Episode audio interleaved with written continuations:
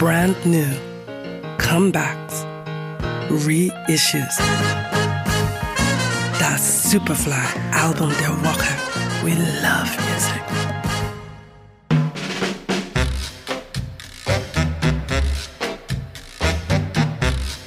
Die Welt des Rhythm and Blues ist um eine grandiose Platte reicher. Mit Nick of Time melden sich The James Hunter Six zurück und beweisen einmal mehr, Soul Music lebt.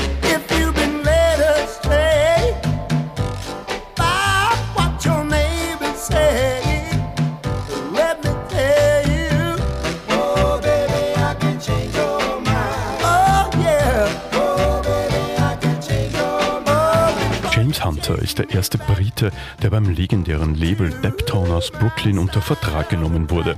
Dort, wo seit bald 20 Jahren zeitloser Soul auf so authentische Art und Weise veröffentlicht und ins 21. Jahrhundert befördert wird. Einmal mehr zeigt sich diese Soundästhetik eines Gabriel Roth alias Bosco Mann, dem Gründer von Daptone und Bandleader der Dap-Kings, welche bereits bei Sharon Jones, Charles Bradley oder Amy Winehouse ihre Wirkung entfalten konnte.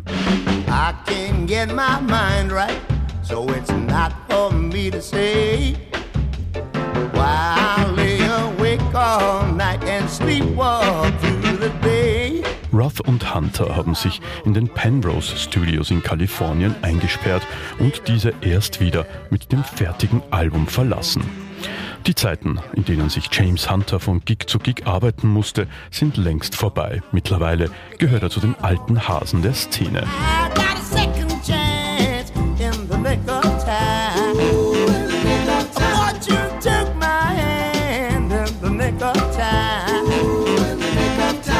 Nick of Time ist wie eine Zeitreise, ein echter Hunter.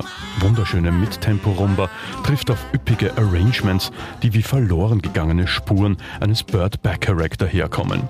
Über all dem die einnehmende Stimme des James Hunter. Soul-Liebhaber kommen definitiv auf ihre Kosten, besonders wenn sie zur Nick of Time Vinyl greifen. Gerald Grafnischeck für Radio Superfly.